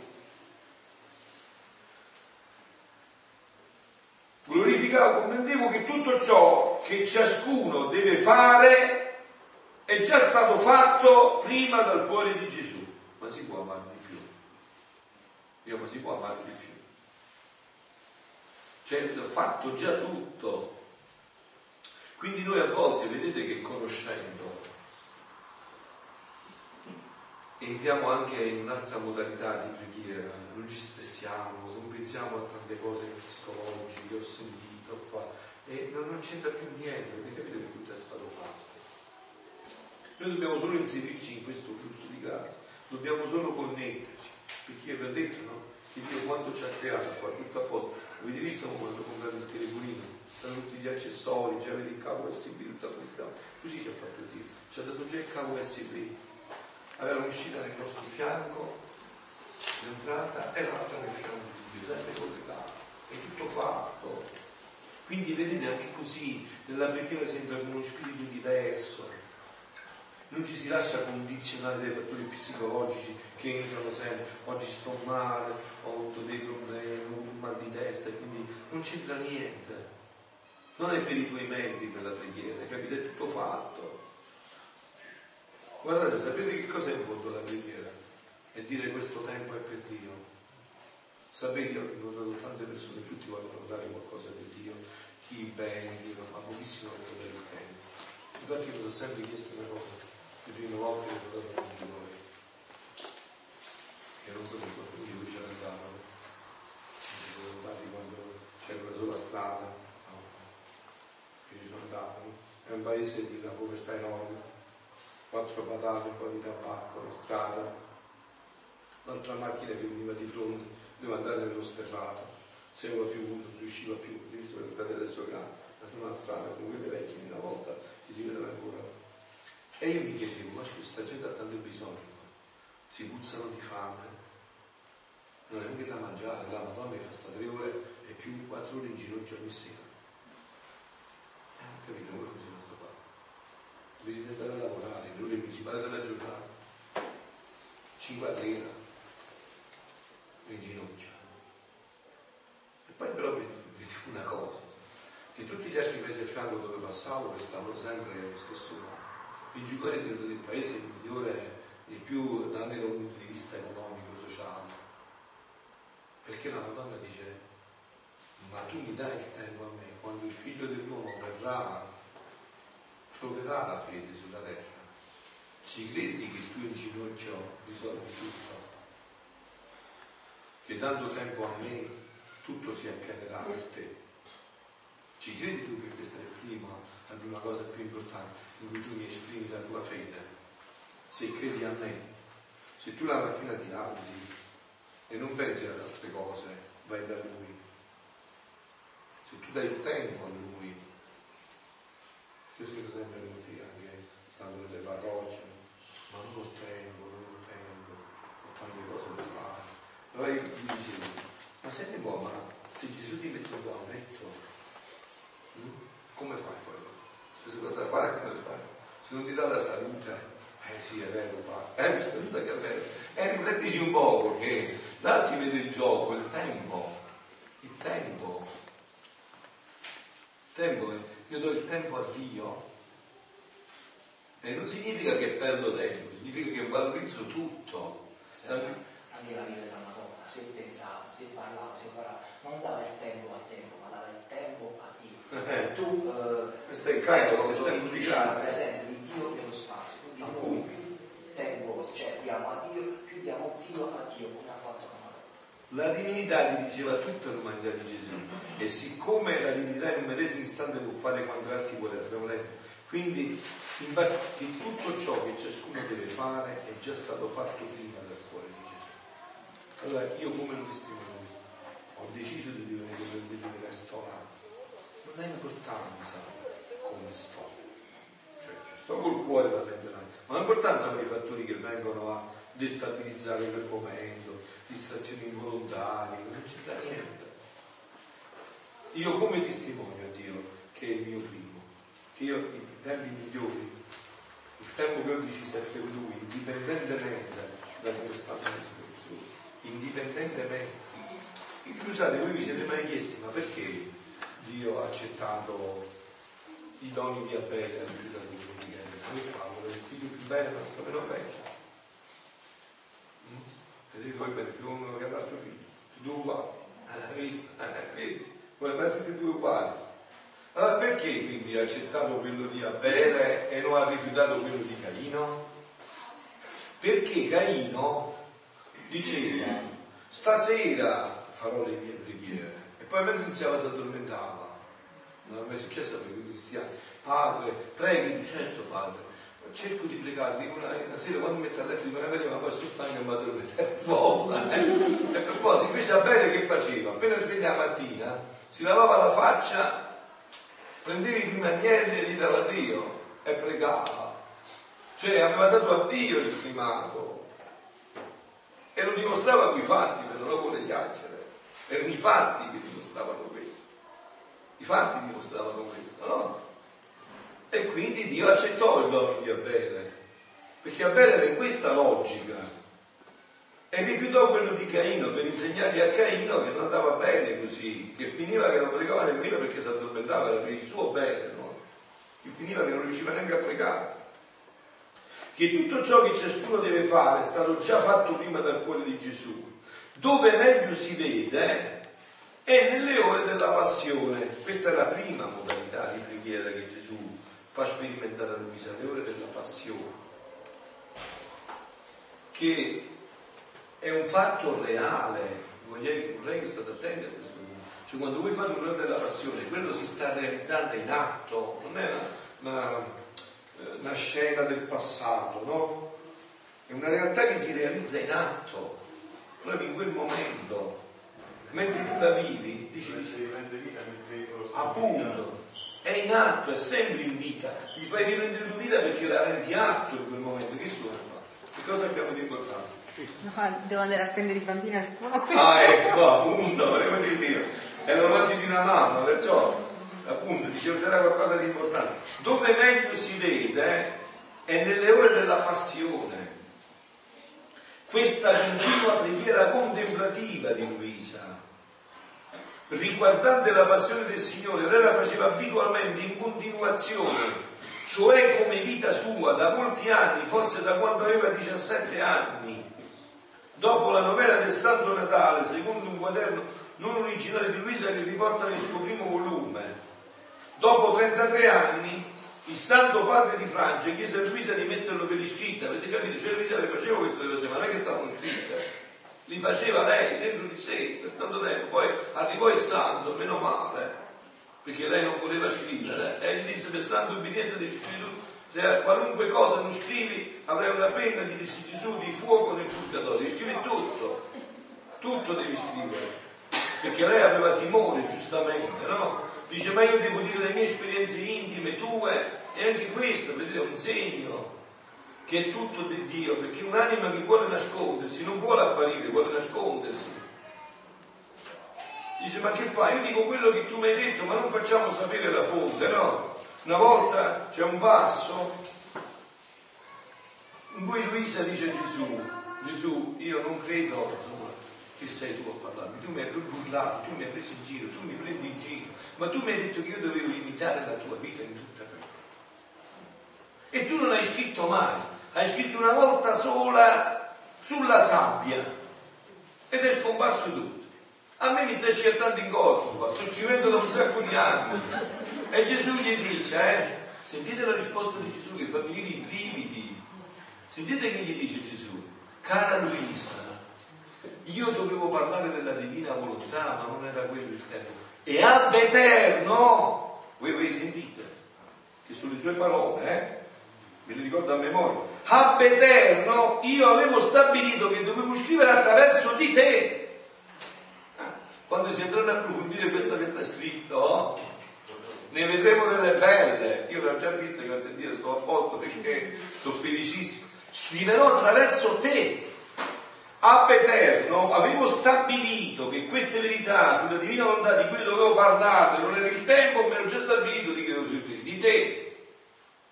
Ti sembra per caso che io l'ho fatto venire il padre Annibale di Francia da Messina a qua. Non è il caso, il caso si mette sui maccheroni, no? Era Dio incidenze che a Betello ha stabilito che venisse un padre che avesse l'occhio clinico e ti direbbe devi scrivere tutto. Ma come? Io devo scrivere che Gesù viene nel mio letto, mi bacia, succhio, lui su... Eh, scrivi tu, tutto devi scrivere. Non deve mancare niente. Ma questo che c'entra con la divinità? Devi scrivere tutto per santa obbedienza. C'è che lei tremava quando mi diceva una parola santa obbedienza. Questo è lo stile dei santi. Questo è lo stile dei veri santi di Davide. Voi ricordate che cosa è successo a Padre Pio, no? Dopo pochi anni che era sacerdote, da Roma gli scrisse sei un mistificatore, eh, tu fai un broglione, eh, ritirati assolutamente, non devi celebrare mai più in pubblico, non devi incontrare i figli spirituali, non devi fare niente più, cerca di respirare il meno possibile, di pensare il meno possibile, scherza, aumenta perché insomma non scherza, no? E lui quando gli arrivò la lettera da Pisa, questa è mamma Chiesa, disse, mamma Chiesa è bravissima quando accarezza ed è bravissima quando gli dà uno schiaffo col guanto di ferro. E si ritirò immediatamente, senza manco fiatare. Si ritirò, non sapete questo, si ritirò. E dopo tre anni arrivò un'altra lettera da Roma. Sei santo, abbiamo sbagliato tutto, è vero fatto così, hai visto? Eh, Dio fa così, insomma, capito? Dio ci mette alla prova per vedere se noi cerchiamo noi stessi a lui, ditemi, tu sia solo accorga di quello che lei sta vivendo. Dice poi, se proprio deve passare qualcosa per il bene dell'umanità, e lo facciamo passare quello che deve passare, ma perché devi dire chi sono io? E Gesù gli ha detto, io ab eterno stabilito che dovevo scrivere attraverso te. Questo che ho scritto, io già ab eterno avevo stabilito che dovevo scriverlo attraverso te. Quindi Dopo 33 anni il Santo Padre di Francia chiese a Luisa di metterle per iscritto. Non si tratta di un racconto minuzioso della passione di Gesù, non si tratta, da vedere bene tutta la passione, non si tratta di questo, l'orologio, no. Quando di una contemplazione amorosa attraverso gli occhi della sposa Luisa per unirci a prendere parte come lei a quello che vede fare interiormente da Gesù. La via Crucis è stata una grande tradizione della Chiesa, è stata celebrata da Porto Maurizio e scrive cose bruttissime di cui ha perfettamente ragione, tanti mali sono venuti nell'umanità, nella Chiesa, perché non si merita più della passione di Gesù, adesso si parla di tante cose, anche nelle omelie, non si parla di questo che invece è fondamentale, la passione di Gesù. Eh, lo dice anche Gesù a Luisa, questo è uno dei mali più grandi, questo è il frutto della nostra salvezza, il suo sangue, il suo amore per ognuno di noi. Quindi quando attraverso gli occhi per unirci a prendere parte come lei a quello che vede fare interiormente da Gesù. Cioè chi, chi sa che cosa faceva interiormente Gesù mentre lo sputavano in faccia. E andate a leggere delle passioni e vedete che mentre lo sputavano in faccia Gesù pensava come salvare e portarseli in paradiso all'ora e tutti noi che l'abbiamo sputato in faccia i nostri peccati, perché questa è la realtà poi, no? È vero, non è che ci dobbiamo girare intorno, no? Riparare e perdonare. Appunto. Eh, vai a vedere tutto questo in questa dinamica di riparazione, di perdono, di amore, di acquisto di grazia, no? Eh, anche perché vi ho detto, questo è un altro esempio bellissimo che mucco da, da Paolo, no? È bellissimo questo esempio, eh, rende bene l'idea, no? Eh, immaginatevi come avviene questo incontro di Gesù con un'anima per portarlo nella divina volontà, no? Un'anima iniziato a fare sul serio con lui nella preghiera. Allora immaginatevi che questo sta su una bicicletta, bicicletta pure mezza, mezza rotta, mezza squinternata? Sta pedalando perché deve andare a fare un servizio importante. E arriva Gesù con una Ferrari testa rossa, quella ultimo grido, boom, e passa velocissimo e con la mano dice seguimi, e anzi seguimi, e non mi viene, seguimi. E come faccio a seguire? Tu sei sta, sta, sto bolide, io con questa bicicletta rotta qua, seguimi, e come ti seguo? A Gesù vede che tu però veramente ti devi seguirlo, alla pianta una frenata che fischiano le gomme, fare un marcio di raggiungere, dice, guarda che è semplicissimo. Eh, Gesù, mi pigli per festa, è semplicissimo. Facciamo a cambio e vedi se è semplicissimo. Cioè, non, dai, non la sai neanche guidare, quindi non potremmo neanche fare a cambio. Ti dico io invece che il fatto è semplicissimo. Prendi questa tua bicicletta sgangherata, mettila nel mio bagagliaio e siedi da fianco a me. Veramente così che ti siedi da fianco a me. Ti fa sedere a fianco e dice adesso vieni e ti porto dentro. Dice però inizia a dirti stai attento, stai attento, vedi quello che io faccio, non sai guidare, vedi quello che io faccio. E tu inizi a vedere e inizi a imitare quello che lui fa. Avete capito? Questo sono le della passione. Primo passaggio è che la tua bicicletta è la tua piccola umana volontà, ma è importantissimo, perché se non avevi quella bicicletta, la Maserati, la, come ho detto, eh, la, Ferrari, la Ferrari non l'ha visto incontrare. È grazie a quella bicicletta che ha incontrato la Ferrari. E quella bicicletta che però si è connessa con questa Ferrari è entrata nel bagagliaio, è diventata una con lei. E quindi adesso è entrato dentro e ti dice guarda come io vivevo, tu che fai quando uno discute in faccia? Dice, eh, lo picchia e lo denuncia? Cioè, invece vedi che facevo? Tu che fai tradisce? Vedi io che facevo? Tu che fai quando uno ti accusa ingiustamente? Vedi io che facevo? Imitami, osservami, guardami e inizia a mettere in pratica, perché dopo ti farò fare il salto. Cioè ti dirò, quando vedo che mi stai imitando bene, e vieni, siediti tu guida, che io mi metto a fianco e mi riposo, che ormai sei un cristiano adulto, sei in grado di guidare lui. Guida, hai capito? E ci ho visto tutti i passaggi che avvengono anche nella preghiera, eh, di quello di cui stiamo parlando. Avviene, avviene, figliolo, avviene. Più noi ci introduciamo dentro, meditiamo queste ore della passione, li viviamo nella nostra preghiera, più inizia ad avvenire tutto dentro questa trasformazione. Eh? Ci trasforma momento per momento, atto per atto, istante per istante. Eh? Queste sono cose che trasformano la vita. Eh, ecco, si tratta di una palestra dove allenarci a fare come ha fatto Gesù e ricopiare, anzi, e riprodurre in noi, rinnovare in noi la vita interiore di Gesù, a partire dalla partecipazione a diversi atti interni fatti da Lui nell'immensità della volontà del Padre, che è anche sua per natura, che Gesù è anche Dio, no? Qui siamo a una svolta fondamentale. Gesù parla di una novità anche nel modo di pregare non l'ho insegnata a nessuno. Se c'è una novità, vuol dire che c'è una differenza, o meglio ancora, io direi, più che differenza, una completezza, no? come Gesù si presenterà in Scritto. Io non sono venuto ad abolire, ma a dare pieno compimento. Questa preghiera è il completamento di tutto, è la pienezza di tutto. Quindi una, qual è la differenza tra il parlare senza microfono e il parlare con microfono. Gesù ha parlato a grandi folle, 5.000 uomini senza contare donne e bambini. Eh? A parte donne e bambini senza microfono e tutti lo sentivano benissimo ogni volta. Perché questo miracolo? Perché in realtà Gesù parlava sempre con il microfono della sua onnipresente e immensa volontà divina.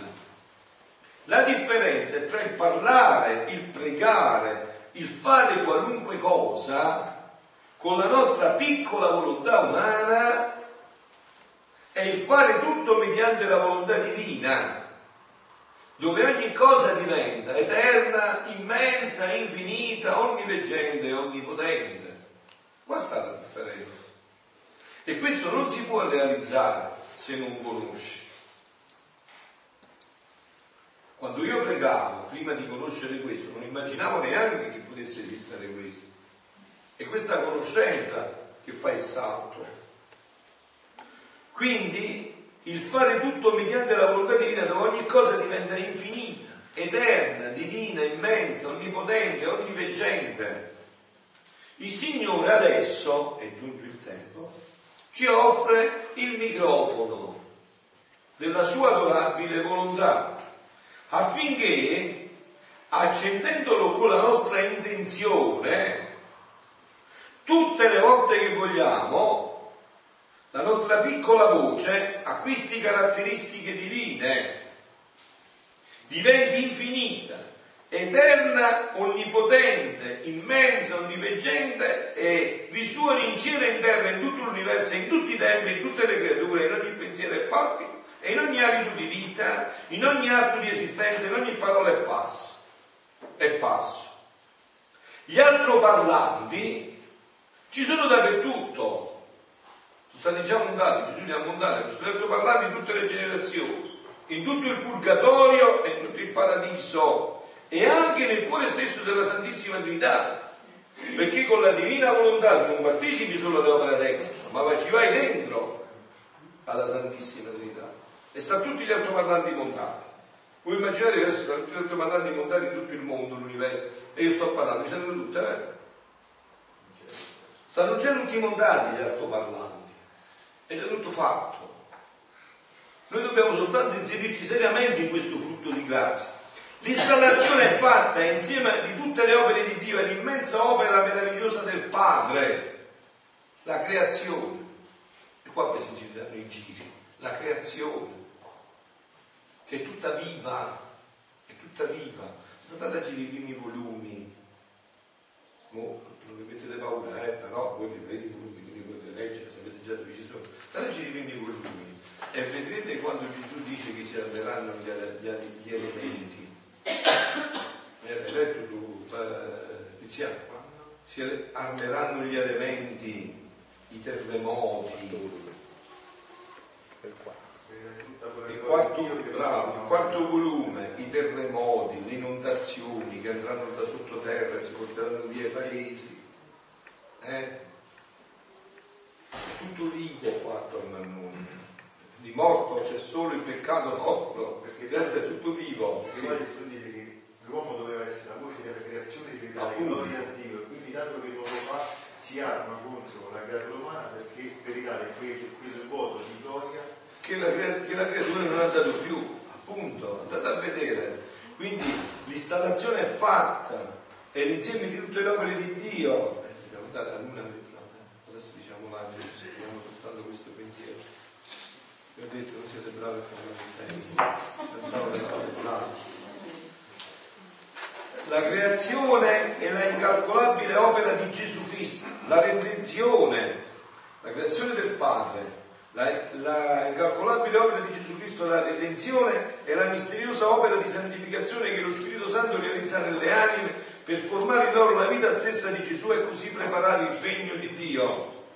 L'infinita potenza del volere divino, più della luce dell'elettricità, che sono la sua immagine, porta il nostro piccolissimo atto di amore, di adorazione, di ringraziamento, eccetera, ovunque, amplificato all'infinito con la voce stessa di Dio eh, ci dobbiamo firmare, poi lo continueremo domani a questo punto. Io volevo concludervi eh, riprendendo un attimo, ma veramente è passato tutto questo tempo. Avete visto che Dio non esiste veramente il tempo? A me mi sembra che ancora non si veramente. Mi sembra che adesso dovremmo non c'è sforzo in questo tempo. Non c'è sforzo. Quando dicono come state due ore a pregare? se tu entri nella preghiera non ti accorgi che sono passati E infatti io pensavo proprio veramente, che ho detto che abbiamo finito, veramente mi sembrava che non ci fosse stato stamattina. Vi voglio lasciare con questo pensiero che vi ho dato all'inizio, perché vi aiuti in queste giornate, in questo mese che è preziosissimo, eh, vi ripeto. Cari figli, il messaggio del 25 ottobre 1984, pregate in questo mese.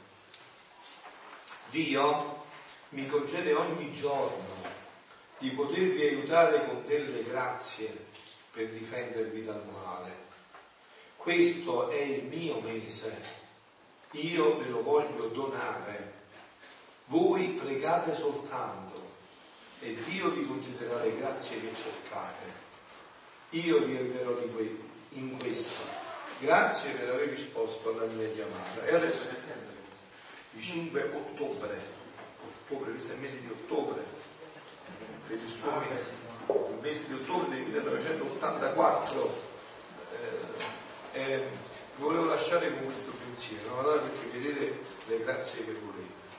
Io vorrei stare un attimo nella vostra mente, anzi meglio ci vorrei stare, se poi non, non la pensate così, vi dovete avere gli schiaffi, quindi non voglio starci, non voglio starci. Io appena detto questo alla Madonna ho pensato una cosa sola io non voglio niente, tutto mi fa schifo. Voi la pensate così, tutta monnezza. Il regno della divina volontà per me e per l'umanità, per i miei fratelli. Tutto il resto monnezza è, è immondizia. È il regno della divina volontà, è questo dono che bisogna strappare con forti grida e lacrime. Perché se voi entrate dentro quello che vi sto dicendo, se voi leggete questi scritti, voi vi appassionerete, voi vi innamorerete, voi direte le stesse cose che dico io dopo, mi direte a me, sì padre, vediamo solo il regno della difficoltà, anzi non vediamo l'urgenza che questo regno ritorni all'umanità. L'angelo del Signore lo trova